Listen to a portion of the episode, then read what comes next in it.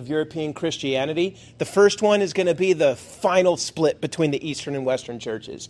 So, where do the names Roman Catholic Church and Eastern Orthodox Church come from? This schism in 1054. Um, and then the second big thing that happens, you know, sort of around the same time, I mean, it starts before it, but you have the Viking invasions. And the Viking invasions were, were crazy. Uh, and at first they threatened Christian civilization, but as a couple centuries went by, it actually strengthened Christian civilization within Europe. And then the third thing, unrelated to the other two, was the rise of holy orders that changed the way monasticism was done. Um, and, and, the thing is, it's going to increase the power of the Pope. It's going to increase the influence of the Roman Catholic Church to the common Christian in Europe. And it's going to produce outstanding scholars and theologians that you've heard of in the history books. Some of them will be mentioned. So, the first of these big events, and I'll probably spend more time on this than any other one, is the split between the Eastern and Western Church in 1054, the schism of 1054. And uh, it all centers around something called the Filioque controversy. And, um, and so I'll try to kind of remind us of what this is all about and try to blast through this as fast as I can because there's a lot of history to cover. So, this is going to be the event that finally kicks it off and, and breaks up the East and the West forever. But what I would like to point out is the break was long in coming. It's not just like these guys got along perfectly and then this one controversy comes up and they're like, I don't want to be friends anymore. It's not like that. There, there's a lot going on here for a long time. In practice, East and West were just different. In the West, the Lord's Supper, unleavened bread. In the East, they didn't care. In fact, they wanted leaven in their bread, which makes no sense to me. Uh, as far as uh, clerical celibacy, meaning priests and bishops can't marry, in the West, it was mandatory. In the East, it was only mandatory for the patriarchs, like the top four guys. Uh, anointing confirmation in the West, only the bishop could anoint you. In the East, priests who were below the bishop could anoint you as well. Uh, you know, and, and, then when it comes to uh, infant baptism, same type of thing like that. Anointing oil, that's all part of that. Um, in the in the West, images were statues. In the East, they were icons. When it comes to Lent, which is a fast, in the West, no dairy products. In the East, they could have dairy products uh, in terms of liturgy, like the order of worship and what the people do when they're in the church during a worship service. In the West, it was rigid, it was pompous. In the East, it was relaxed. I think I explained this a few weeks ago how, like in Eastern churches, you kind of just walk around and do your own thing during the worship service. There's no set thing, it's very individualized, where in the West, it's more like the group does everything together. Uh, the West, they develop a doctrine of purgatory which is not biblical, but in the Western church by this point it, it's there. The East rejected it, but they had their own version of it. They just didn't call it purgatory, but they thought there was an in between state between death and heaven where you would be in shadow and sorrow until God had mercy on you. Where that's different from purgatory. is Purgatory is the idea that any sin you haven't worked off in this life has to be purged between now and heaven. So, little different, but they still had an extra, both sides had an extra, I guess you could say, step between the end of this life and going to heaven. Uh, the East had a long theological and philosophical tradition, and let's be real, the East was more civilized. Um, they have the unbroken stream of Roman Greco civilization and the philosophical tradition um, that they never lost. The West gets it and then loses it, and then gets it and loses it. So the West had it until Rome fell, and then the Goths come in. And you kind of reteach the Goths all this stuff, and then the Vikings come in, and they're all barbarians again. And so then, uh, you know, they have to get re-civilized with that stuff, where the East never, never really lost it. And then, of course, uh, when it comes to original sin, this is where there's going to be a, a, difference. The West is completely beholden to Augustine's doctrine of original sin. We would agree with original sin. The East didn't really buy it. So, like Augustine would say, in Adam's sin, we all sinned, and so we all inherit sin in the sin nature, and the penalty of that's death. The East switches it. They say, no, what we inherit from Adam is death, and sin comes from death. And so to them, they're more like, well, there's original death, and the West is like, there's original sin. And if you flip it around that way, the focus ends up being different. So if you think sin is the fundamental thing we got from Adam, then you're going to focus a lot on the cross. If you think death is the fundamental thing we got from Adam, then you're going to focus on the resurrection. And I know a lot of us sitting here are going to be like, well, it's both, duh, and that's true. But this is just what happens when you get, you know, two sides thinking along very different um, paths. So the growing divide, um, you, you even have more than what was on that last slide. The East is still a continuation at that point of the old Roman Empire. The West is a new version, the Holy Roman Empire, which I talked about. Their militaries were different. Think of European knights. That's very different than what the Eastern uh, militaries were like. And it's going to be obvious. By the time you get to the Crusades, the Western armies are a lot more powerful, a lot more lethal, and honestly, a lot more ruthless. Um, so you're going to have that. And then, of course, the, the Pope, by this time, by the time the split happens, popes were just getting more and more brazen with their claim of superiority, of primacy. Remember, the church for the longest time thought there were five equals, but you know, the popes probably around the three, four hundreds, started making arguments that, well, technically we're the first among equals. We're, we're a little better than you guys because we come from Peter. By the time you get to this point, it's we are better than you, we have authority over you, and we can actually excommunicate you, but you can't excommunicate us. And so that's going to be a frequent irritation to the Patriarch of Constantinople. Uh, and it will set the stage for a later unwillingness for them to work out a compromise when 1054 comes. Um, one big dramatic example of this is in the ninth century. As the East finally got control of itself and settled down that iconoclastic controversy, the Patriarch of Constantinople ends up being deposed and replaced by a brilliant theologian named Photius. I'll be talking about Photius a lot for a while. Um, so those dates are completely wrong. 820 to 295? No, it's 820 to 895. Don't know how that happened. Well, I do. I made a mistake. That's all. But um, but pretty much you, you had the patriarch that was there, Ignatius, he gets deposed. He gets replaced with this brilliant guy. Ignatius, still alive, he gets mad and says, No, we do not accept Photius, and his followers don't accept Photius as well. And just a little bit about Photius. He was a scholar, he was not a churchman. Um, I mean, he was Christian, but he wasn't a, a churchman per se. He wasn't a priest, a bishop, or anything like that. But when Ignatius got deposed, the emperor came up with a scheme to make him a churchman. So we'll ordain you this day, then on the next day, we'll make you a bishop. On the next day, you know, he had a set way to do it to where in like less than a week, the guy goes from having no church position to now being the highest guy in the East. So some people are going to look at that and say, yeah, it's a little, little dirty. But Photius was probably the most able theologian in the Eastern Church at this time. Now, in 861, the Eastern Emperor, the Byzantine Emperor Michael III, is going to ask Pope Nicholas, whose pope dates are 857 to 8, or I mean 858 to 867. He's going to ask him to mediate between Ignatius and Photius. Help us arrive at a decision because we're divided. Some people want Photius, some people want Ignatius. Pope Nicholas realized this is his chance. If I come in and I say it's this guy, then forever the popes could say, We picked the Patriarch of Constantinople. We picked him, we had the authority to settle it. Case closed. Rome is superior to Constantinople. The popes are superior to the patriarchs. So, the Pope sends two bishops, two delegates to go over there and more or less appoint their guy. Photius being the smart guy that he is, he knew this is what Nicholas was up to. So when his two um, representatives or delegates get there, Photius has a talk with them and says, you know, he kind of intimidates them a little bit and says, look, we have a better idea than what Nicholas said. Why don't you guys give the East permission to call a council? And then the council will decide. And they're like, all right, well, that, that kind of makes sense. That seems fair. And so they did. And then the council comes together and decides on Photius. Now, of course, this really ticks Nicholas off because he realizes he lost his opportunity. His two bungling delegates fell for Photius's charms and his smarts. And so now, first, he fires those two bishops and deposes them. They're not even bishops anymore. Then, in a rage, he declares that Ignatius is the true patriarch.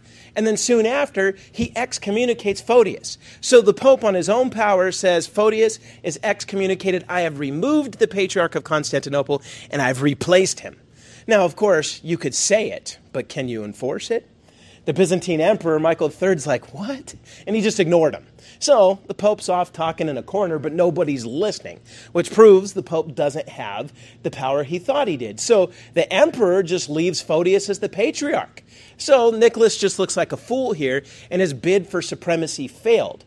Uh, but what it was clear, what was clear in all this, is now Rome and Constantinople are ready to go to battle over this one guy, Photius. And there's going to be uh, some literal fighting between some missionaries as well.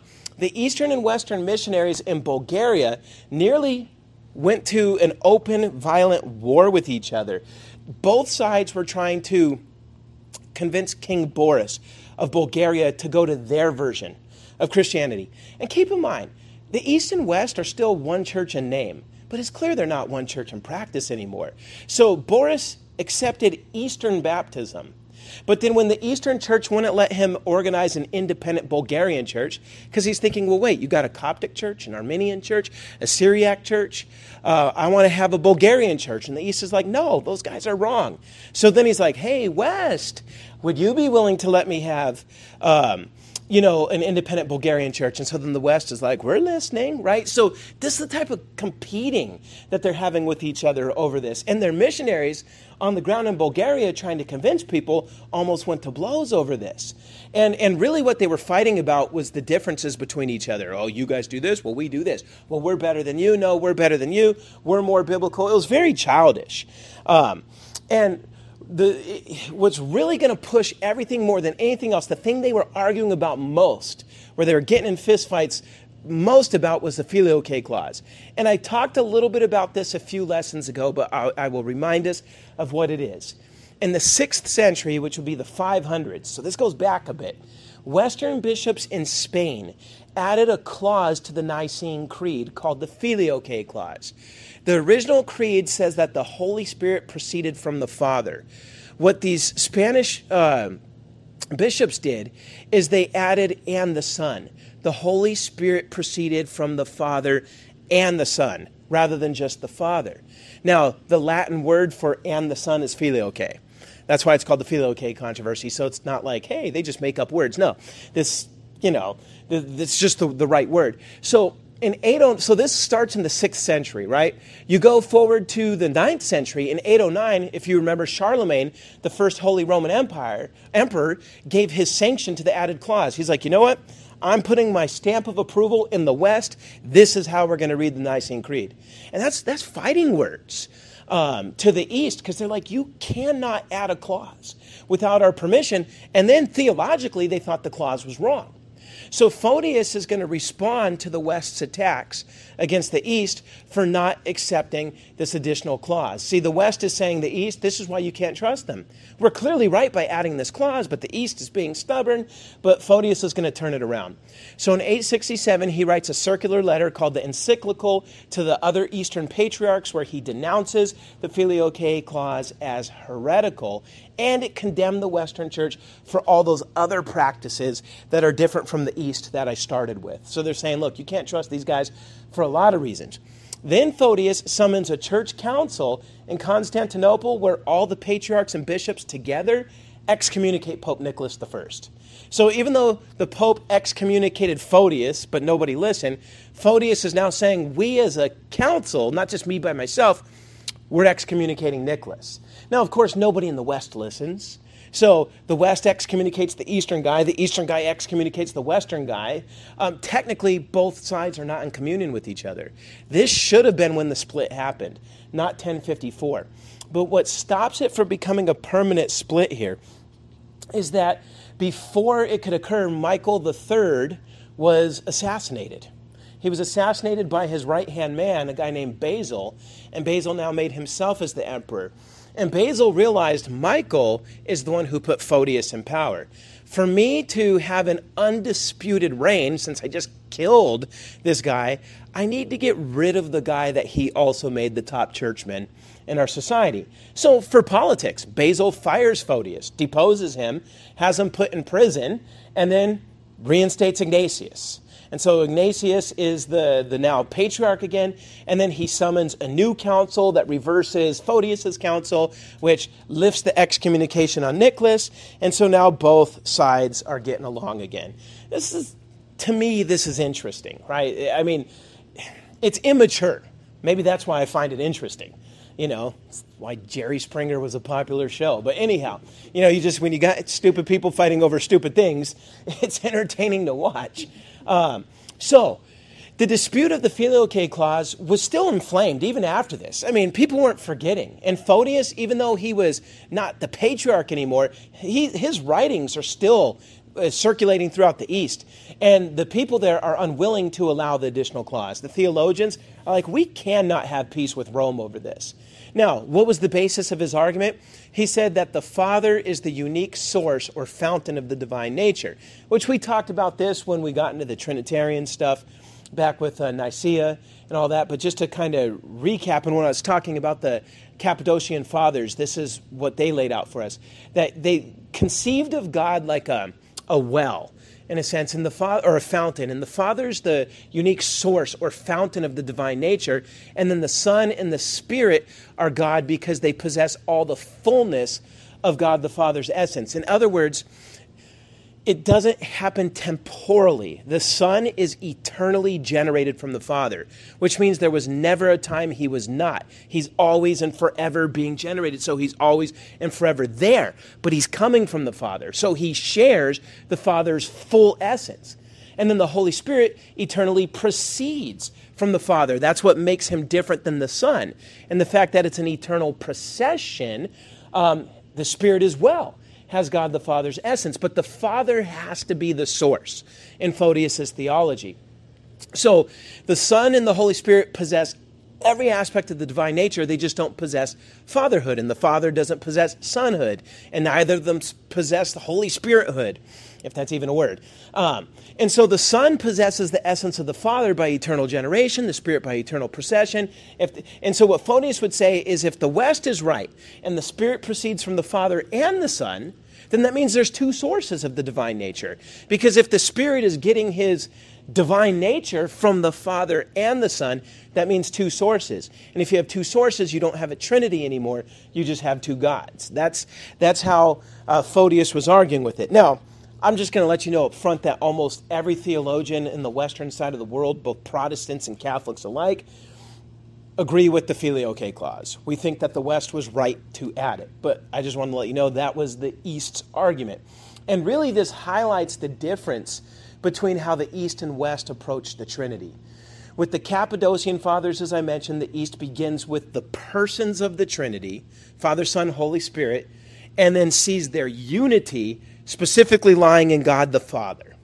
Whereas with the, well, I'll get to the West in a, in a moment. And so the, the Father and their theology guarantees the three persons are one God because the Father alone is the fountain of deity, the eternal source of the Son and the Spirit, which causes them to possess the fullness of the divine essence. The West, and, and, I know it's hard to see this picture here because of this light bulb, but in the Eastern Church, you got the Father and then the Son and the Spirit coming from the Father, eternal generation, eternal procession. In the Latin Church, you got the Father eternally generating the Son, but then the Son and the Father, if you look at the arrows, both eternally precede the Holy Spirit. Um, and so that's, that's how they're looking at it. The West gets to their position because they begin not with the three persons, but with the one nature of God. They're like, what's the essence of God? Let's start there. The East starts with the three. We're going to start with the one. And this, and they get this from Augustine. This was Augustine wrote a book on the Trinity that in modern print is this thick. I don't know how he wrote all that on scrolls back then, but uh, they're they're going to follow his thought. and so the Westerners think that God's essence, or they think of the essence or nature, and they say the oneness isn't found in the Father. The oneness is found in the one common nature, and the one common nature shared by all three. Father, Son, and Holy Spirit. Father, Son, and Holy Spirit are interrelationships within the divine nature. Relationships of origin, you could say that, that the you know, eternal generation of the Father and the uh, eternal uh, procession of the Spirit, but ultimately what unites them is not the Father, it's the common divine essence. One divine nature exists in both the Father and the Son, and it was also the source of the Holy Spirit. So the West was very zealous on this because they wanted to emphasize the equality of the Father and the Son. Otherwise, it looks like the Son is inferior to the Father, and they think, well, that opens the door for Arianism. Um, so that was their main argument, was that the Eastern Church was undermining the full deity of Christ. Now, of course, the Eastern Church wasn't. These guys are really arguing about speculative stuff. It's just what's what's happening. Um, but that, that is how they looked at it. Now, the East responded that, okay, if your argument's true and you're saying we're, in a sense, compromising the full deity of the Son, well, you're compromising the full deity of the Holy Spirit. Your, your argument could be worked against you because, uh, you know, the Holy Spirit, if he were not equal with the Father, um, as the well hold on. How did how did i have this worded? Um, the east responded that this undermines the full deity of the holy spirit if he was not equal with the father as the source of the son. Yeah. So if the son and the father are equal in being the source of the holy spirit then would not the father and holy spirit have to be equal by being the source of the son? The east thought this messes the whole thing up. Uh, but it, it, didn't. I think they overstated that. Uh, but anyhow besides the theological arguments I think this is a fair argument they make here. The East insisted that the West, you had no right to add a clause. We had an ecumenical council at the Council of Nicaea in 325, and then again at the Council of Constantinople in 381, where all the bishops together from both sides came up with the Nicene Creed. It takes all of us to change it. You can't just unilaterally change it in the West without our consent. That's wrong. The Nicene Creed is the property of the whole church, not just the Western church. Now, Photius's ideas and character are going to win allies. Ignatius, his great rival, ended up being an ineffective patriarch anyway, and so Basil's like, no wonder my predecessor deposed this guy and replaced him with Photius. Ignatius is just a fool. And so he's, he's realizing I shouldn't have been so hard on Photius.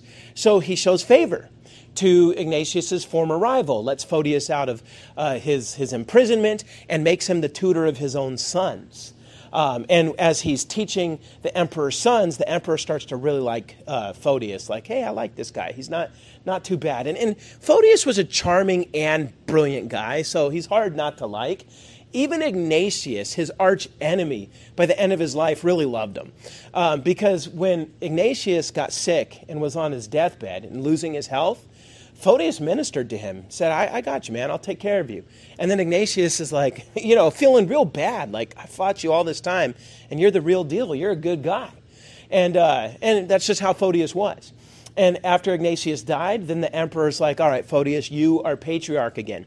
And so in 879, Photius summons another council and reverses everything from the last council. And so for now, the so so now the the filioque is uh, condemned. The West is condemned, and for the next six years, interestingly enough, he runs both the church and the state because Emperor Basil went mad, and he thought he went mad that he thought God was punishing him for killing his uh, predecessor. He's like, oh, that's why I'm going crazy. Maybe. But either way, Photius was running both church and state. But then the emperor died. And when he died, his son Leo became emperor. And despite Leo being taught by Photius, like he was his beloved teacher, once Leo gets power, he don't care about his teacher anymore and he deposes him. He says, uh, You're deposed and I'm exiling you. Why? Simply because Leo's brother Stephen, who was another, also a student of Photius, um, he wanted to be patriarch. And so I was like, well, it's between you, my teacher, or my brother. You, my teacher, you're out. My brother's now the patriarch.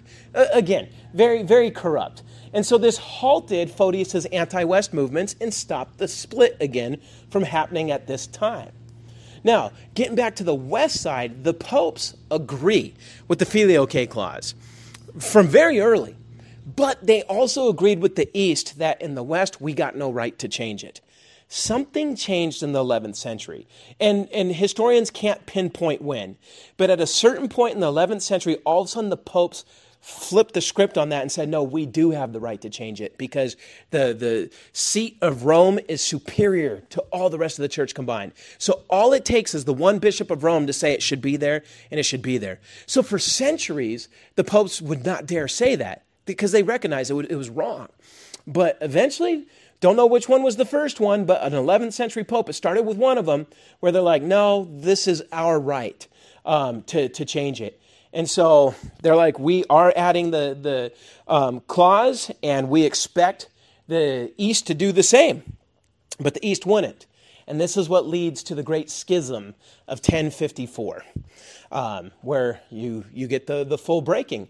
So, and it's going to be political happenings again that push it over the edge. The Byzantine emperor, and so Photius is dead. He's long dead. We're, we're over 100 years after that now. Uh, you have this tenuous peace. But again, when the 11th century comes, when the 1000s come, popes are now saying, no, we are going to force this on the East as well. So, what politically is going to kind of get this all going is the Byzantine Emperor Constantine IX. Um, his years are 1042 to 1055. Those are his reign dates. He made a military and political alliance with the Holy Roman Emperor, which was uh, Henry III, whose reign dates were 1039 to 1056.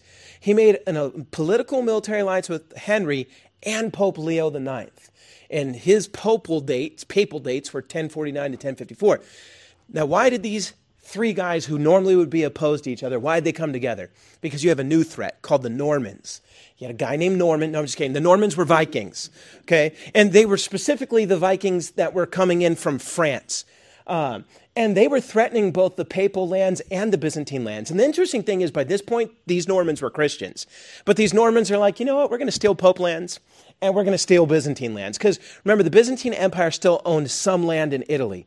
So the Normans were moving in, and the Pope's forces couldn't stop them, and the Byzantine's troops there couldn't stop them on their own. So they all decided together maybe we could stop them. But Constantine, knowing that, you know, this is over in the West, we need their help to strengthen this alliance, he demanded that the Patriarch of Constantinople, Michael uh, uh, Cerularius, his uh, patriarch dates are 1043 to 1058.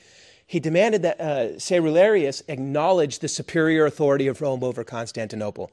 Like, hey, this is a military alliance. We need this to work. Just drop your pride. Tell the Pope you're be- he's better than you. That, that Rome is, after all these years, they've been right the whole time. Rome is the, the primacy. You know, the, the Pope is the bishop of bishops.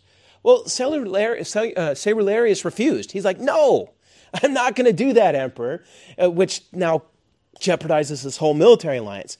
So Cerularius and, a, and the scholarly bishop of Bulgaria, they write a letter to the Pope and all the Western Catholics detailing the errors of their practice.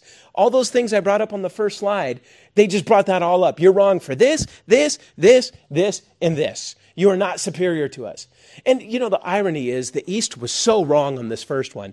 Like in their letter, they're like, You're wrong for using unleavened bread in Lord's Supper. It should have leaven in it. It's like, Are you kidding me? The original was unleavened from Passover. That's like the dumbest thing I've ever heard. And then there were some uh, other trivial things as well. Some things the East was probably closer to being biblical on, some things the West was, but they pretty much called out the West for every difference and said, You're wrong. So Pope Leo IX then replies through a cardinal, sending a Cerularius a letter setting out in an uncompromising way all the exalted claims of the pap- papacy. So in other words, it's like, okay, you're saying we're wrong on all this, but let's just get down to it.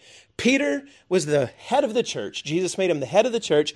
He was the first bishop of Rome. We inherit this position from him. Our claim to apostolic possession is better than yours. So whatever we say is going to be right over what you say. And if you don't accept it, then you're not even a real Christian. So again, Pope is, is you know, flexing his I'm not going to call him theological. I'm going to call him just religious. He's flexing his religious muscles here and, and his claims. Um, so again, things are, are, are, heating up here, and, and it looks like they're going to split, but then the quarrel gets halted when the Normans actually defeat the Pope's army and capture the Pope. So now that the Pope is imprisoned, and now that the threat to the east is even greater, um, Cerularius is going to have to calm down a bit. And he's going to have to be more willing to work out an agreement with Leo's representative. So Leo sends a guy named Cardinal Humbert. Because remember, Leo's captured. The Vikings got him. You know, so the guy who's ruling on behalf of the Pope as his proxy is Cardinal Humbert. So anything Humbert says has the full authority as if it was the Pope itself. Um, so when Humbert meets Cerularius, it was disastrous. They're supposed to work something out. Both men were stubborn and arrogant and didn't want to listen to each other. And so, pretty much, uh, the whole thing broke down. And then, when news reached Constantinople that Leo actually died in captivity, Cerularius is like, The Pope who appointed you is dead. You no longer have any legal right to negotiate on behalf of Rome. So get out of here. And Humbert's like, No, I still do. I was appointed, and this is what I'm going to do. And so Humbert, with the other papal delegates that went with him, they march into Hagia Sophia, the great Eastern church in uh, Constantinople, and on July 16th, 1054, they lay on the altar, which is the most holy part of that church building, a document of excommunication for Cerularius and all who follow him in criticizing the Roman church. All you who think you, they, we're wrong on anything in the Roman church, you are all anathematized. You're all condemned to hell. In fact, the document condemned Cerularius, all the Eastern bishops that agree with him, and it said, You are condemned with the heretics like Arius, with the devil, and his demons. and so Cerularius responded by then anathematizing Humbert and the papal ambassadors. And so the thing is, the West, henceforth, accepted its excommunication of the East, and the East accepted its excommunication of the West. And since there can only be one church, each regarded the other as being heretics, not being the true church. And that is why it is not one church anymore. That's why there's two names. Um, so that's how this all goes down. They all excommunicated each other on the same day um, in very dramatic, flamboyant fashion. Now, each, I, I, want to just talk for a moment about each side's understanding of the schism. Um, you know, and hopefully those pictures show that they're testing each other's breath mints. No, I'm just kidding. Um, but uh, you know, and it comes down to the, the again the filioque controversy, and then the East is like we're orthodoxia in that picture, and then the West is like ah we're filioque. But anyhow, the way each understood the damnation of the other is very telling. I think both of these guys were nuts, but I think the West was actually more nuts here. See, the East believed itself to be the true church. So they said, West, as soon as you excommunicated us, the true church, you cut yourself off from grace and salvation because you excommunicated the church. By you excommunicating the church, you actually set your, severed yourself from grace. The West's rationale is even worse. They're like, no, no, you're cut off from grace simply because Humbert said so on behalf of the Pope. Meaning, a decision that comes from the papal office can damn someone to hell. That's why you guys are damned to hell because Rome said so. Where the East is like, no, you guys are damned to hell just because you pushed away the real church. The West is like, no, no, we can push away anybody. Whoever we push away is going to hell. So again, the West's answer is a lot more arrogant here. And, and you can see that, listen, at the end of the day, the history of Roman Catholicism is a lot more violent and coercive than the history of Eastern Orthodoxy. It just is. And, and you could tell because this becomes the attitude of the papacy. Um, now, the effects of this would be seen in, in two ways. First, for the next thousand years, neither will recognize the other as Christians. That did not change till the 1960s. So, again, some people in this room were alive when that happened. Some people in this room were born at a time where the results of that excommunication in 1054 were still in effect. So just think about that. Um, so, anyhow, and then the second thing is because they didn't deem each other as Christians, what you do to each other now doesn't matter. And during the Crusades, the Crusaders are going to commit outrageous acts against Eastern Christians. You know, they're going to they're going to massacre people like like nothing, and they will rape, pillage, all that kind of stuff. Now, these excommunications and their anathemas were officially lifted by Pope Paul IV and Patriarch Athenagoras in 1965. So now Catholics can go to Eastern Orthodox churches and receive communion, and vice versa. They could take confession, they could do all that, but the churches have not reunited they're still two, not one, because if they do reunite under the Roman understanding, that means they would have to fall under the Pope. And under the Eastern, they're like, no. And so they recognize each other, they open up each other's communion to each other, but they're not one church. It is still Roman Catholicism and Eastern Orthodoxy. So that's the first big event. The second big event during this time that I wanted to talk about were the Viking invasions. The Viking invasions of the 9th and 10th centuries almost destroyed Christian civilization. The Norsemen, they worshipped all the same gods of the German pagans before the Germans converted. So Odin, Thor, you know, all that, all that kind of stuff. And it was a very violent religion centered around war. Heaven is uh, to them Valhalla, where pretty much all the warriors who have more notches on their belt of how many people they killed are going to get to get drunk in the afterlife and sleep with more people in the afterlife. It was just a very, very uh, violent, violent religion and, and just form of paganism. And when the Norsemen would attack the European lands, um, they would raid the churches, the monasteries, they would massacre the priests, they would rape the nuns, they would steal all the gold, and they had no respect for their enemies at all. Um, at all. And, you know, I don't necessarily recommend it, but the, I watched the first season of that show, Vikings, when it came on History Channel, and they did a pretty good job of showing how the Vikings were when they went into um, like these English cities for the first time. They didn't leave anybody alive, except maybe a few people they took as slaves. Now, given their wickedness and their savagery and their absolute hatred of Christianity, mainly because they were committed to their paganism, um, it seemed impossible that the Vikings would embrace the Christian faith. All these guys wanted to do was conquer, rape, and pillage, and steal and plunder, right? Um, so, like, why would these guys ever become Christian? But it happened. It happened. Eventually, they're going to become Christian. And so um, it starts in England. It begins in England. Now, at this time, before the Vikings first make their invasions, uh, there's no such thing as England. You have multiple Anglo Saxon kingdoms, which I talked about when I talked about the Goths moving into Europe. So you got a whole bunch of little kingdoms in England. There's not a unified king of England. You got Anglo-Saxon kingdoms. And when the Danish Norsemen invaded, uh, the Anglo-Saxon kingdoms fell one by one. They were not able to fight off these Vikings. These Vikings are just fearsome warriors, no fear. Um, but one kingdom held out, the southern kingdom of Wessex, under King Alfred, who later was dubbed Alfred the Great. He reigns from 871 to 899 he crushed the Vikings decisively. He knew how to beat them, and he did beat them in 878. And so he beat them so bad that the Danes were forced to accept a peaceful division of the land.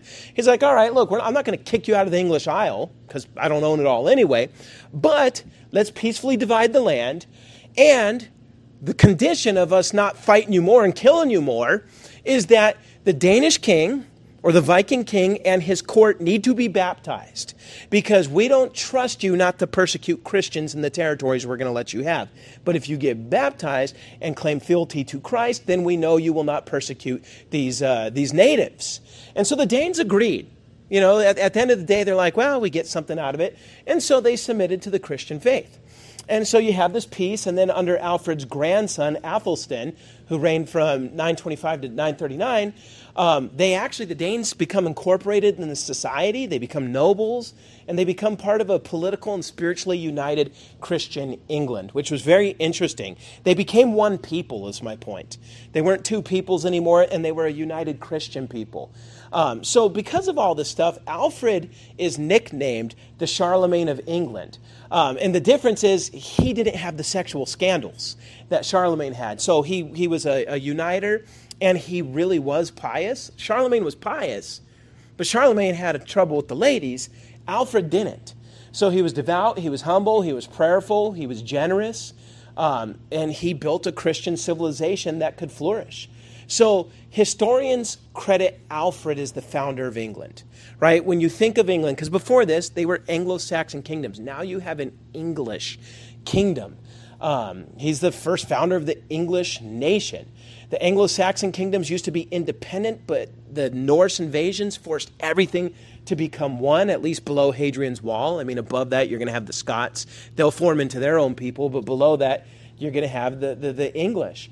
Um, and he founded the English Navy, which is still famous today. He strengthened the English army. He built fortified cities all around the coast to where different Viking invaders could not breach England. Every time they tried, they got, they got whooped. Um, so he's the first European that figured out how to stop the Norse, and the ones that were already there joined him. So uh, it all worked out. And he's also the first to official or to uh, first official to our first king to say we have to have an official history of England. And so they started the Anglo Saxon Chronicles, and this is when we actually have now a written history of England starting that was continually built upon. And that's why one reason we know what happened in England. So, yeah, kind of interesting guy.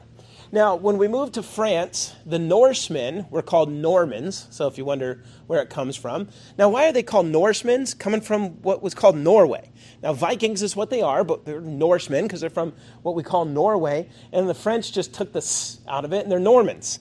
Um, it's kind of like, I, I, I don't know, that kind of makes sense to me. I mean, when you, I look at some of these French words, it's like they just stop at the end of it. It looks like it should be oaks, and it's like, Ugh.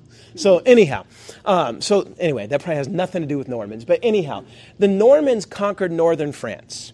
And what's going to happen is the French king, Charles the Simple, he reigned from 898 to uh, 923, he's going to make a treaty with their leader, Rollo. He's like, all right, if we keep fighting the Vikings, we're going to lose, so maybe we could buy them off. So, Rollo, we will take this whole part you conquered of northern France and we'll create a duchy out of it. And we'll make you a duke. You'll be a rich duke. You know, you'll, you'll have, uh, nobody's ever going to fight you or try to kick you out. I mean, it's, it's yours. But you have to embrace the Christian faith. You have to be loyal to the French king, and we'll make it worth your while. And Rollo agrees with this. And then, you know, you give it time, and Rollo's people start to actually believe Christianity, and they become formidable allies to the French crown. Now, by the time you get to the 11th century, which is the next century, the Christian French Normans go in and conquer the papal lands and the Byzantine lands in Italy, which precipitated the events that led to that 1054 schism. We already talked about that. These same Normans also conquered Sicily from the Muslims. Because I mentioned in the, the, Islamic lesson last week, the Muslims uh, conquered Spain, they conquered the southern part of Italy, they conquered Sicily. The Normans pushed them out of, out of a lot of that. And one thing to keep in mind, one thing that will make the Crusades possible are the Viking navies. You know, the, the now Christianized Vikings, um, they have these fleets, they know how to sail. The, the Islamic world is going to get hit hard when the Christians unite to go to war with them. So these uh, Norsemen become the military champions of the Western Catholic Church. So at first they're the threat to it, but then they, they help it flourish. Now, some of you may have learned this in, in world history. In 1066, William the Conqueror, who was the Duke of Normandy, he's actually going to conquer England and overtake, you know, the empire that Alfred or the kingdom that Alfred built and it's going to be now under the control of, of the Normans, and he is King William the First. But again, his conquest of England didn't destroy England, it just strengthened it. And, and if I remember right, the current monarchy of England is descended from William I. In some way, I mean, I know there's some dilution and, you know, murders and all that kind of stuff, but in some way, they're all going back to, to William I. Um, the conversion of the, the Norse kingdoms of Denmark, Sweden, Norway, Iceland, and Finland soon followed after this. By the time you get to 1100, they're all Christians at this point. Um, Iceland, I found theirs interesting that you know, you had the missionaries go over there. Some people started to convert. The pagan natives are like, ah, we, we ought to kill them.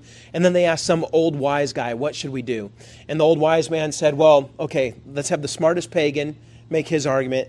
Have the smartest Christian make his argument. And then the Icelanders, who were Norse, they decided, well, whatever the wise guy gets convinced by, that's what we all convert to. And he got convinced by the Christian argument, and Iceland became Christian. So that's their story. Kind of interesting. Um, and, and, you have to keep in mind that also um, you had Western missionaries already working among the various Norse kingdoms for a long time. And at first they were dismissed because uh, what do the Norse value? Warlike culture and, you know, missionaries follow the Prince of Peace. But when you have the, not the revival, but the resurgence of the Holy Roman Empire, um, a revival of Germany in the 10th century, that's going to cause the Norse to actually start to respect Christianity. And I'm specifically talking about Otto the Great. Um, what, what you had, because remember how I said 100 years after Charlemagne, the Holy Roman Empire split apart? And so what you ended up having were six tribal states of the former Holy Roman Empire. Wasn't united, wasn't strong. But with the Norsemen invasions and the Magyars, um, which I talked about, they were these Asiatic people pushing into Europe through Hungary. Um, these six tribal states decided to reunite back into the Holy Roman Empire under the leadership of Otto the Great, who reigned 936 973. And he again, revived the Holy Roman Empire. He defeated the Magyars, the Norsemen, and the Slavs, making Germany into a great national power. He also rescued the Pope from Lombard aggression, just like Charlemagne once did. And what did the Pope do to Charlemagne when he rescued him? He crowned him Holy Roman Emperor. And so the Pope is going to do the exact same thing in gratitude. Otto, I'm going to place this crown on your head. Since, you know, from the time of Charlemagne to now, we haven't had any real Holy Roman empires, but now we, are emperors, but now we do again. And the way Otto rebuilt his Germanic kingdom was through the church. This is genius wrong in my opinion but genius what he did is instead of giving the you know how like in feudalism um, land is inherited. So you empower this noble. He now rules this duchy, and it passes on to his kids and their kids and all that. What uh, Otto did is he, he appointed bishops as the dukes. He's like, look, I'm just going to make you a secular official and I'll pay you. And a lot of these guys were like, okay, because that's more money than they got from the church. And, and why is this brilliant? Because none of these guys are married. They don't have any heirs. And so when they die, he gets to pick the next one. And when that one dies, he gets to pick the next one. This keeps everything centralized, and control of all the little fiefdoms within his kingdom are all under the control of the crown. Brilliant, you know, to use the church to keep control that way. I don't know if the church realized it was getting played that way, but um, hat goes off to, uh, to uh, Otto for, for figuring that out. So those are the Viking invasions again, reshapes Europe just like the Gothic invasions did, makes Europe stronger, and will set the stage for the Crusades. So, the last thing I want to talk about, and I do have quite a bit to cover here, are the holy orders or religious orders. This is a staple of Roman Catholicism. It's the next, I guess you could say, level of monasticism. To me, it sounds a lot like Harry Potter kind of stuff. Um, that's what makes it interesting. But, uh, but anyhow, remember multiple lessons ago I talked about the Cluny revival. It's when I talked about the monasticism, we talked about the Benedictine orders and all that. These were the rules that the monasteries followed. But then at some point they got worldly. So in the 10th century, you have the monks at Cluny say that no, we are going to reorganize um, and we're going to be moral. And the one way we could do that, we can't trust the, the local bishops to hold us accountable anymore. So we're going to be held accountable by the Pope himself. And that revival strengthened the morality of the monasteries in the 10th century. And from there, monasticism is going to grow because a precedent gets set of monks responding to the Pope directly. And, you know, they're having to be holy, they're having to get permission for what they do from the papacy. That idea is going to reach new levels in the 12th and 13th centuries with the founding of many new orders. All new orders of monks had to get their authority from the Pope, otherwise, they cannot exist as an order. Uh, they, so, what would happen is their leader would arrive in Rome, petition the Pope to grant their order existence, and if the Pope approves, then they exist. Um, now, some were denied others were accepted. But because of these factors, the papacy's authority and influence will greatly increase because these religious orders are going to be way better monks than any that have come before them. And they're going to be popular with the people. And if all these orders are loyal to the Pope, who are they going to stir the people's affections towards? The Pope. Just makes sense. Okay, so the first one I'm going to talk about is the Cistercians, um, which some people call them the White Friars because they wore white. Um, and they have like white little yarmulke looking things. And the most famous of them was Bernard of Clairvaux. See, that's what I'm talking about. I look at that, it's Clairvaux, but nope, they're like Clairvaux. So, anyhow, he lived 1090 to uh, 153, and he's known for his role in motivating the Second Crusade. In fact, he was called the monk of the Crusades. He got pretty much all of Europe riled up to go to war. It's crazy, but we'll talk about that when I get to the Crusades. But he was probably the most magnificent preacher of the Middle Ages, probably one of the best preachers of all time. Um, but what I'm going to focus on here is just his role in religious orders, expanding the Cistercians or, or Cistercians. Ah, I could always say it wrong, um, or the White Friars. Now, he was born to a wealthy family of crusading knights, but his mom said, No, you're called to something greater, son. And so he goes to theological college. He learns grammar, logic, rhetoric, and the scriptures. He, he loved his mom. When she died, he was so mad that he's like, You know what? He's torn. Should I just forget all this and go sow by wild oats, or should I follow God? Well, At age 22, in the year 1112, he surrendered to God and he became a monk. And he called this his conversion. So even though he learned all that stuff, he didn't consider himself converted till he fully gave himself over to God after a rough patch, um, which followed his, his mother dying. Now, the, and I'll talk more about him when I'm done talking about the Cistercians. Um, the monastery he joined was their community in Citeaux, France. And they were a group of Benedictines that reformed themselves in 1098 to where they're going to be a little different. They're going to have different focus. And so, what was set them apart from everybody else was their plainness and the simplicity of their lit, uh, liturgy. They're just going to keep it simple singing, Word of God. They're going to dress plain. They wore white robes. They had head coverings that were white. And they focused on manual labor. People are going to know us as people who are just out in the fields working, and we're going to work in the most desolate places you can think of. Um, so that's where they chose to create their monasteries. For example, in 1115, Bernard and 12 other monks set up a new Cistercian monastery in a desolate place that was called by the locals the Valley of Wormwood. Like nothing could live there. But he renamed it the Valley of Light, which is Clairvaux. In French, that's why he's called Bernard of Clairvaux.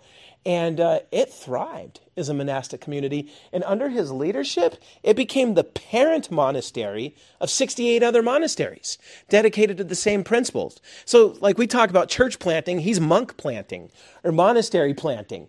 Um, and by the time of his death, because he's going to kind of move on from this and do other things, but by the time of his death, the number grew to 338 Cistercian, uh, yeah, Cistercian um, monasteries all over Europe and in the Middle East.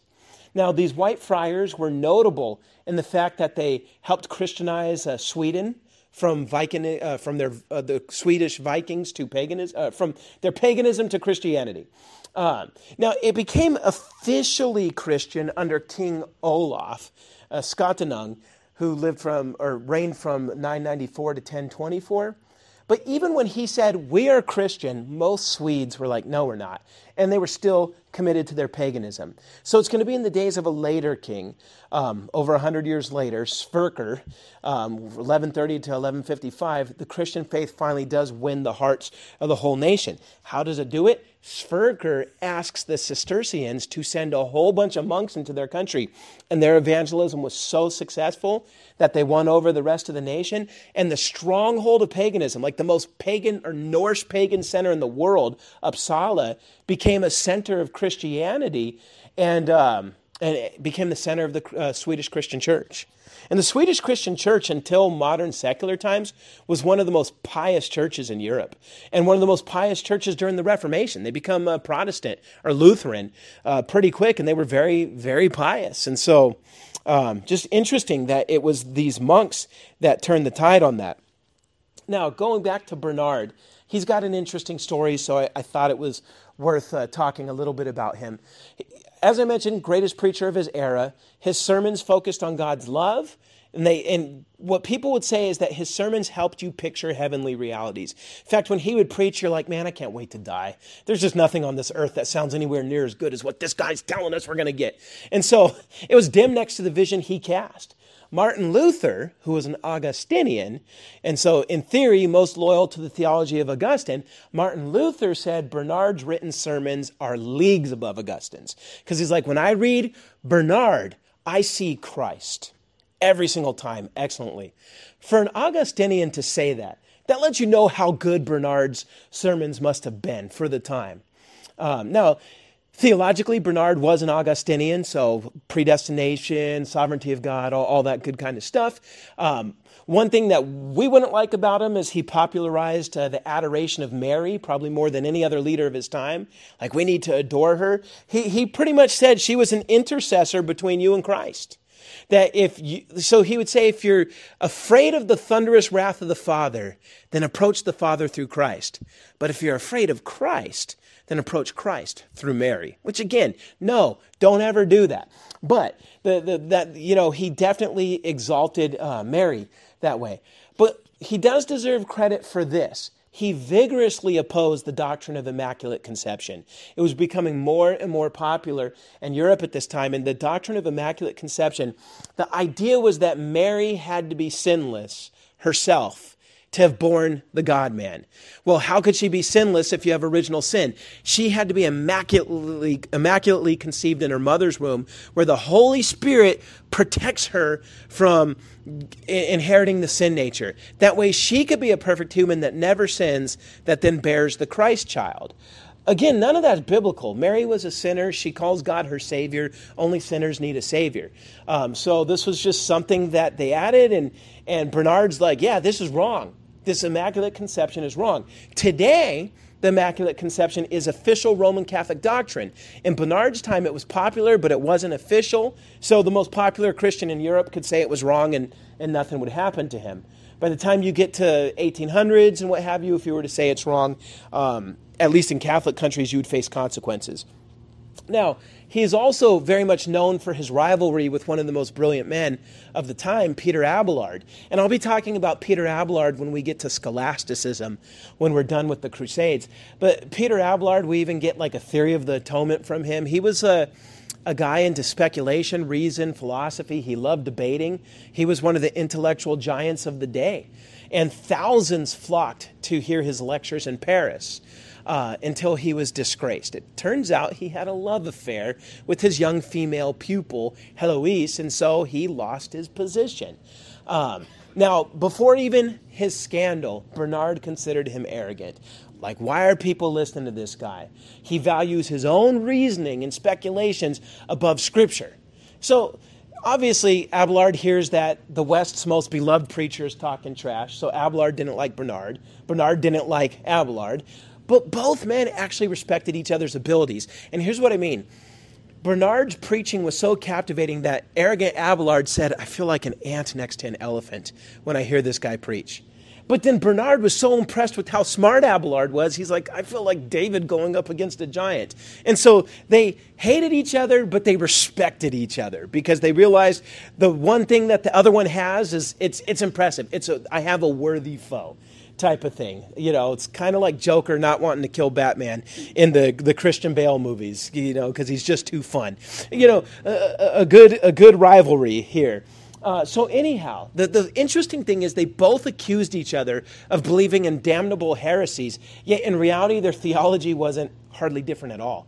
Their main difference was attitude and spirit, where where specifically Bernard would say that, listen, the Christian mind is to be humble before the mysteries of our revealed faith. You don't question the Bible. Like, like Abelard acts like the Bible's up for debate and that through human reason we confirm it. And, and Bernard's like, no, human reason submits to it, and then we're able to see clearly. Where Abelard, he comes to the same conclusions theologically as Bernard, but he gets there through debating and disputations and stuff like that. And, and Bernard just simply didn't like it. He thought it was the wrong way.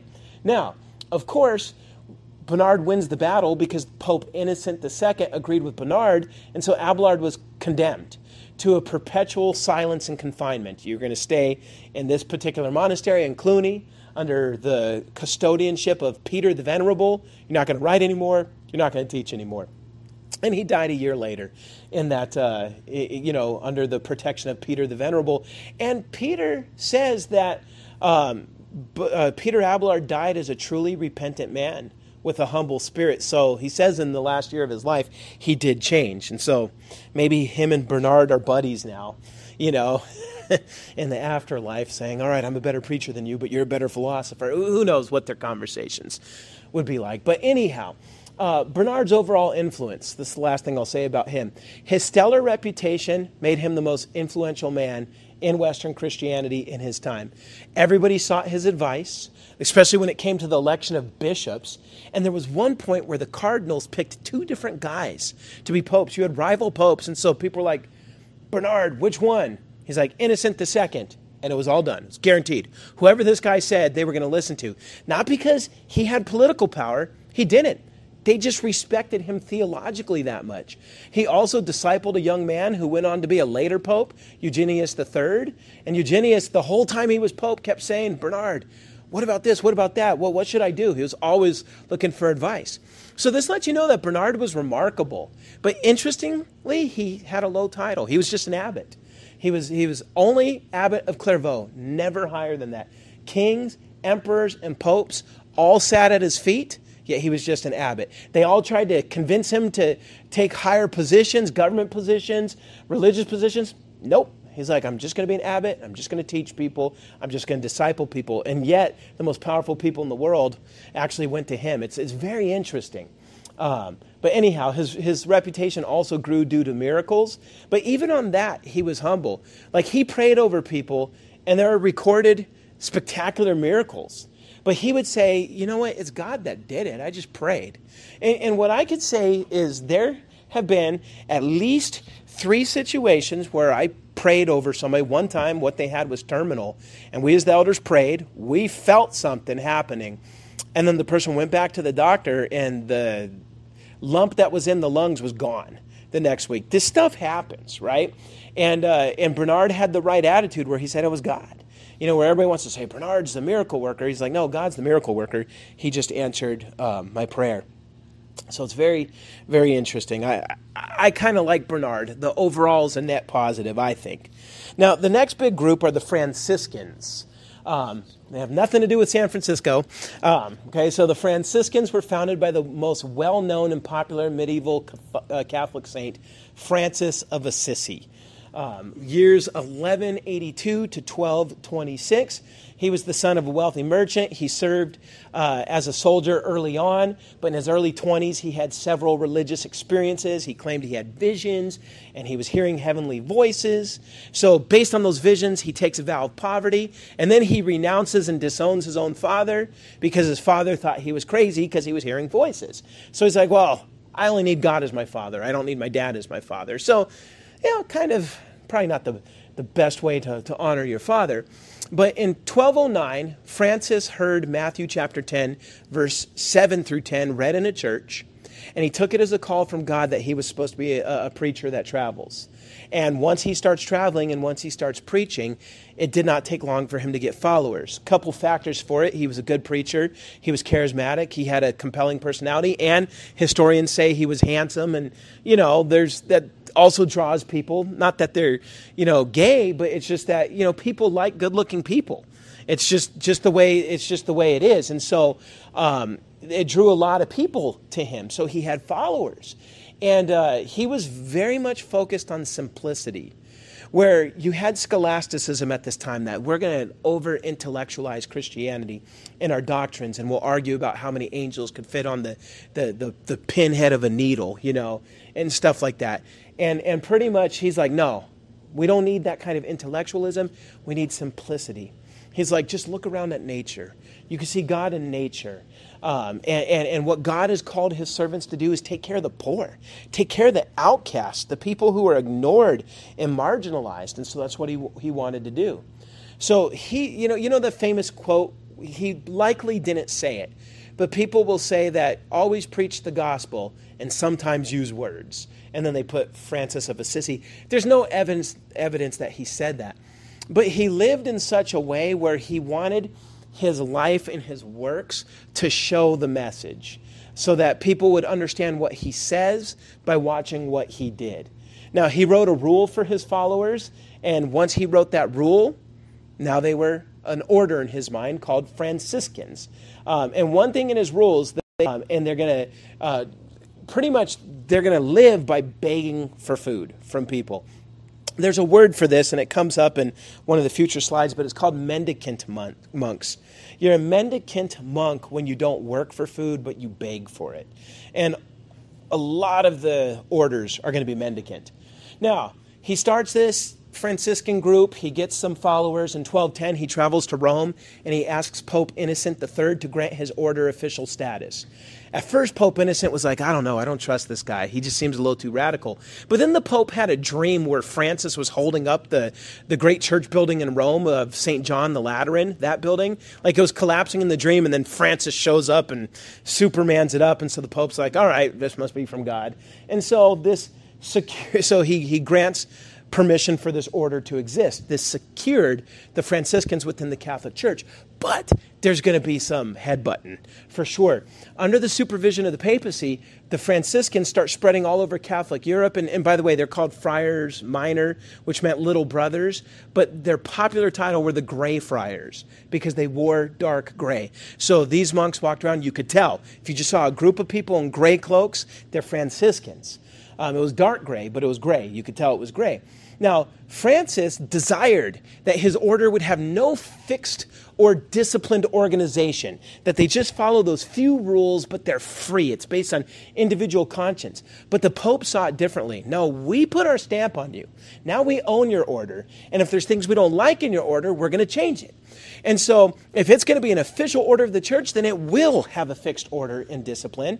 And Francis resisted this, but eventually the Pope appointed a guy named Cardinal Ugolino who was the overseer of the order, and within a few years, he becomes more important in the movement than Francis himself and starts moving away some of Francis's. Uh, you know, extreme views, and he sets forth a new rule that set aside the absolute poverty. Now you can sort of own land. Um, you're going to be like the other monastic orders. You'll take a vow of poverty, but you're not going to be absolutely poor, like what he's saying. And you have to submit to the Pope. Total submission to the papacy. That's why I call this Franciscan institu- institutionalization, because Francis is a radical he doesn't want to be institutionalized. But once he gets the Pope to support um, his order, it's going to become institutionalized. So Francis resigns in 1220. You're cramping my style, man. So he resigns. He loses confidence in the direction of his movement, and he retires and lives as a hermit and dies as a sick and blind man in 1226. Now, before he resigned, though, he did secure one victory uh, for his order. And this is something that only applied to the Franciscans. No other religious order had this. It was a statement that they will only obey leaders. Uh, they'll obey them in everything except when it's contrary to their individual conscience or the order's rule. So if a pope says do this, but they could show in their rule that it disagrees with what the pope says or it goes against their conscience, they got the right to, disregard what the Pope says. No other order was granted that. How he pulled that off, I don't know the story to it, but he at least got that. But then so many other things happened in favor of the Pope, he just, he just gave up on it. But one thing about Francis is he was big into, um, you know, the individual. Um, individual conscience and you know the individual having a personal relationship with god um, now, the future development of his order, once he died, it moved further and further away from his ideals. Even the moderate pro- poverty was seen as impractical. So eventually the monasteries get pretty rich. Now, they're not allowed to own the money, so there's a rich friend who owns it, but when they ask, it just comes in, and they're able to buy what they want and what they need. Um, now, additionally, they, the Franciscans reverse his opposition to scholasticism. At first, he's like, don't study, just like feel, man. Go out there and live, learn from nature. Eventually, they're going to become scholastics too. And some of the greatest scholars of the 13th and 14th century were Franciscans, like uh, Duns Scotus or William of Ockham. They were Franciscans. You probably have heard of these guys. If not, I'll be talking a lot about them when we get to scholasticism after the Crusades. The most notable Franciscan was Nicholas of Lyra, probably one of my favorite guys, 1270 to 1349. He taught theology at the University of Paris, and uh, he served as the head of the Franciscan order there. And he's considered the most brilliant biblical scholar the Western medieval church ever produced. And here's what I like about him he insisted that the historical grammatical hermeneutic, meaning taking the Bible in its plain sense, has to be the superior mode over allegory. He wasn't against allegory. He just said you can't run off to the moon with your allegory. What the text means in its plain sense limits what it can mean allegorically. Um, so he said, what this text says will rule over it. And he, mastered the Hebrew language, one of the few that did. He actually immersed himself in rabbinical learning. Now, if you know anything about Jewish history, one of the most famous rabbis of the time was Rashi. And Rashi also got Judaism to get away from allegory and back to historical grammatical. This guy learned from Rashi. So it's kind, kind of interesting to have these two colossal thinkers. Um, you know, working with each other, Jew and Christian. Um, and so Nicholas of Lyra, uh, Lyra he wrote a, a, lot of Bible commentaries. When the printing press was invented, first thing printed on it was the Bible. The first Bible commentaries printed on it were Nicholas's. And the stuff that he wrote and taught was read by the reformers and influenced the reformers in their theology. So he probably, if he was born a little later, might have ended up being a reformer. So he's probably one of the more famous Franciscans. One more thing about Francis, then I'll move to the next order, and then after the next order, just a couple more, and they go fast. I'll start talking fast because I know what time it is. So, Francis's ministry, uh, it was remarkable when he was alive. He was one of the first medieval Catholics to attempt to evangelize Muslims. Most of the rest were too scared. When he got permission to go to Syria, he preached to the Sultan and his army in 1219, and he impressed the Sultan. Nobody converted because, you know, if you're a Muslim and you convert, it's death penalty. So even if the Sultan converted and his army converted, then another Muslim army might just come and kill them. But they liked what he said. They were really impressed with him, which is kind of cool. And then he was also the first known person to experience stigmata. Stigmata is where you start bleeding in the, the palms and the ankles and the side, exactly where Christ's pierced wounds were. Now, I'm not going to argue whether or not this was real or not, but he's the first one to report it. People claim it was, it was legitimate. Um, he received it in 1224, and after that time, there's been 300 others who've been known to experience it. Some of them have been investigated, and it seems like something was happening. But here's, and some of them were canonized as Catholic saints. But here's the thing this only exists within Roman Catholicism. It's never happened to an Eastern Orthodox. It's never happened to a Protestant. Um, now, in recent times, some Anglicans in England claim it's happening, you know, happens to them. Now, of course, the Catholics look at this and say, see, this proves we're the real church. The rest of us look at it and say, but nowhere in the scripture does it say Christ's people are going to start bleeding from where he bled. So, like, what is this? And so I think everybody else would look at it and say, look, there's a lot of other people reading the Bible.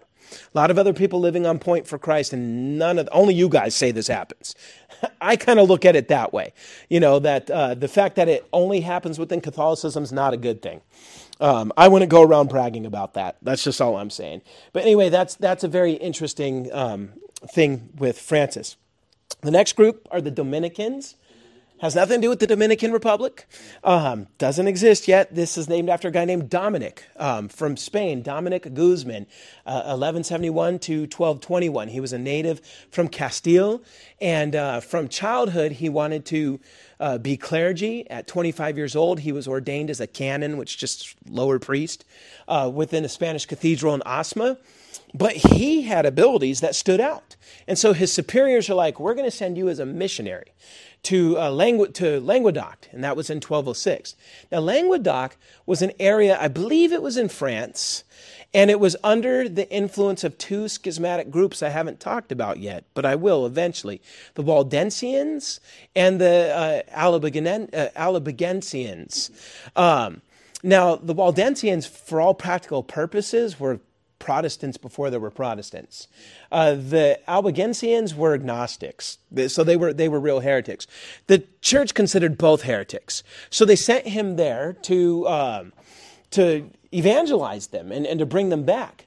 Now, Dominic believed that they needed to be fought with their own weapons. Like, how did these guys get control of a whole region? Well, it's because their preachers are really good and they live simple lives. These people are looking at the exorbitant lives of the Roman church and saying, nah, these guys are in it for the money, and our preachers aren't good because they're just reading homilies. Remember when I mentioned that before, how they're reading sermons written by other people? So Dominic's like, no, we got to be able to preach better than them, and we got to also live consistently. So he goes preaching in the marketplaces and the roadsides. He lives in poverty. He's a mendicant monk as well, begging for food. Um, he didn't have initial success at first, and before he could get any momentum, he had to leave because Pope Innocent III began a savage 20 year crusade against the Albigensians uh, in 1209, where literally he wiped them out, killed their women, children, all of them. Just sent the northern French soldiers in there to wipe them out. And then, of course, they got to keep their plunder and all that type of stuff. Um, so that's, that's what happened there. They, they ended up getting wiped out, so he can't evangelize them. But Dominic stayed true to his original plan. He's just thinking, I could do this plan elsewhere. I could train other monks to live in poverty. I could train them to be good preachers. We're going to dive into the word so that we could defeat heretics. Um, and I already mentioned that if you're a monk that begs, then you're uh, uh, called a mendicant monk. Um, so, going a little further in the Dominicans, um, in 1215, he travels to Rome to seek the backing of the Fourth Lateran Council to organize his disciples into a new religious order of preaching monks. And by the way, Fourth Lateran Council is probably one of the most important. Remember that year 1215, Pope Innocent is going to make some ridiculous claims there. But anyhow, they praise his efforts, but they say, We're not going to grant you an order. Um, and instead, what we're going to do is just tell you to adopt one of the existing rules for monks. So he chose the rule of Augustine because Theologically, he agreed with Augustine.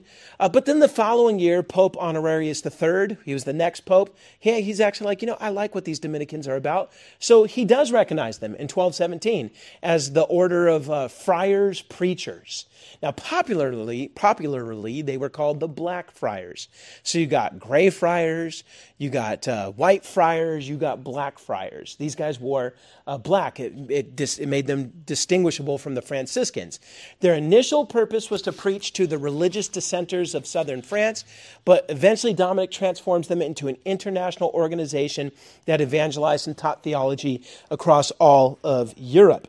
They were not as popular as the Franciscans. Because the thing is, like, the Franciscans are out there loving on people and saying, oh, look at creation and look at that butterfly or whatever.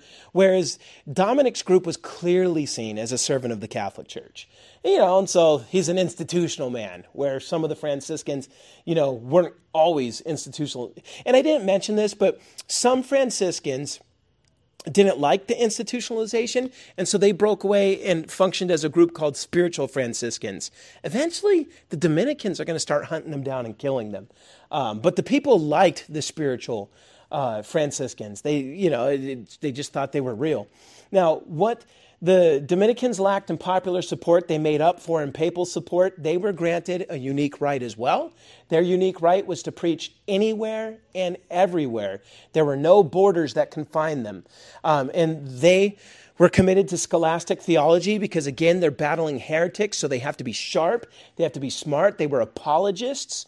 Um, and so, because they said this is our duty to fight heresy with our minds, they were granted as a group to not have to do manual labor. All other monks had to do manual labor. Their labor was to study. That's all they had to do. Um, so the Dominican influence grew um, near academic centers, and um, they produced outstanding theologians. Most famously, Thomas Aquinas was a, a Dominican, um, and uh, they their teaching effectively made most of uh, most of Europe loyal to the, the Catholic faith.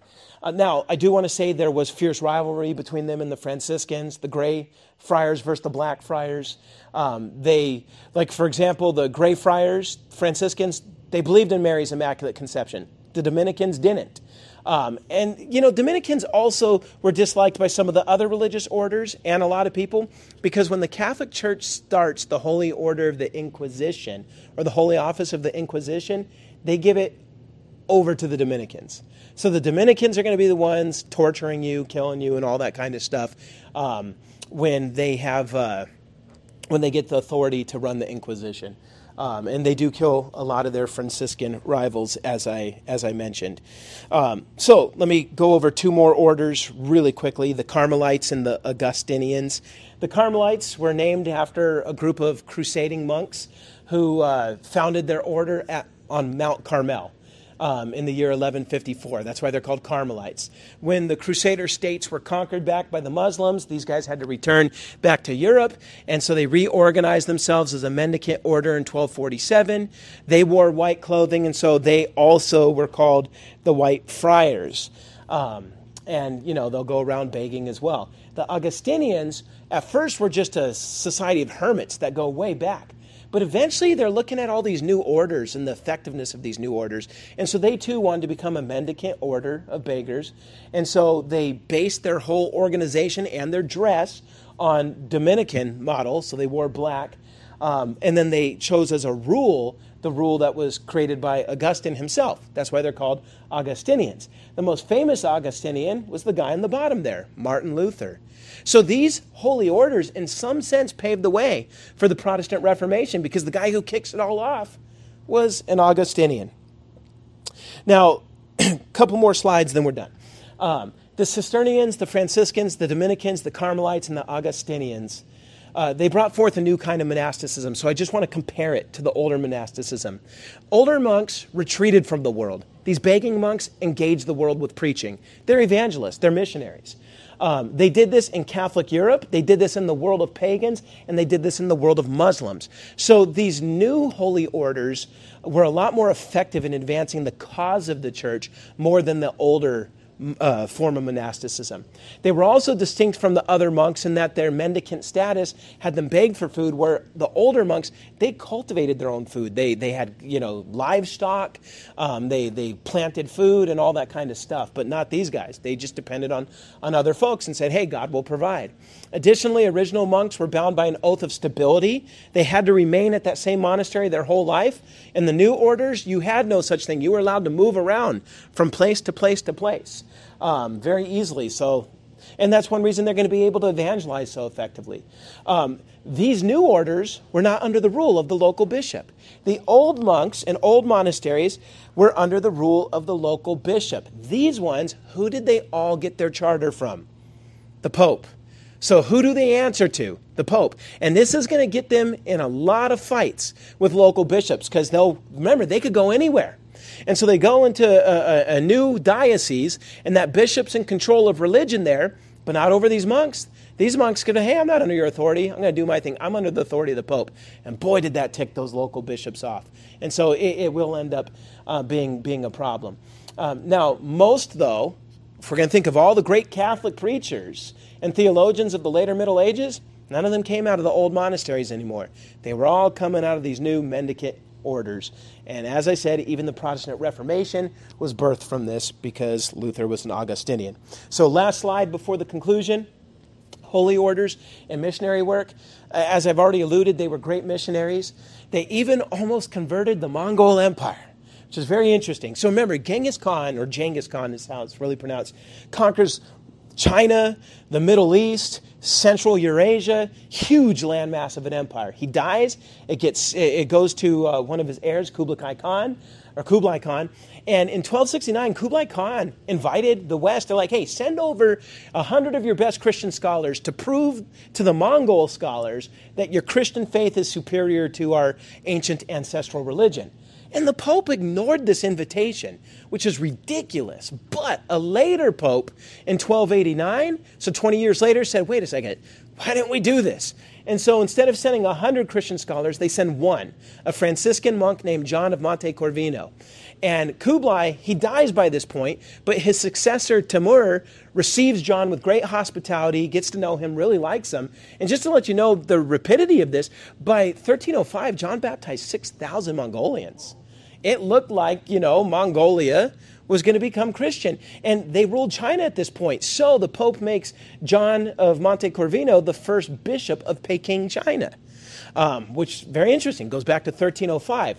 But the Chinese reconquer China from the Mongolians and they expel all Westerners. The Chinese have always been xenophobic. Um, they think they're the center of the world. They don't need anything from anybody else. That's just their history, right? And so they expel all the Westerners with no Westerners in the area over, the, over time. Um, Christians die off. The majority of Mongols drift from ancestral paganism to Buddhism because that's what was popular in China at this time, and that's still the case today. So the crazy thing is, it was there was like we've had Joshua Project people group prayers on Sunday mornings for people in Mongolia. 700 years ago, it's close to them all being Christianized. But then, as it would happen, the victory of China turned that around. So we do need to send missionaries over there. Anyhow, various political factors also halted East Asian missions.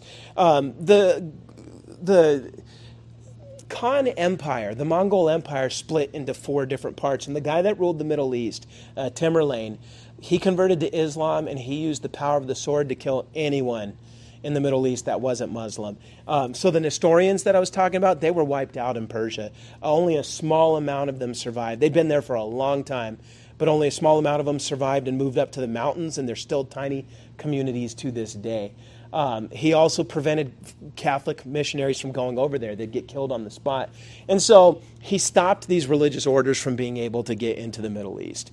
So even though they had a great run getting into East Asia, it eventually fell short. And then the Black Death hits in the, the middle of the 1200s and has a resurgence in the 1300s. By that point, one third to one half of everybody in Europe dies. Their missionary activity is going to shrink to a pathetic pathetic state, and it will not recover for a couple hundred years. And so, and I'm sure I'll talk about the Black Death at some point, bubonic plague, um, rat poop, all that good stuff, and a particular a particular mosquito. But anyhow, church history.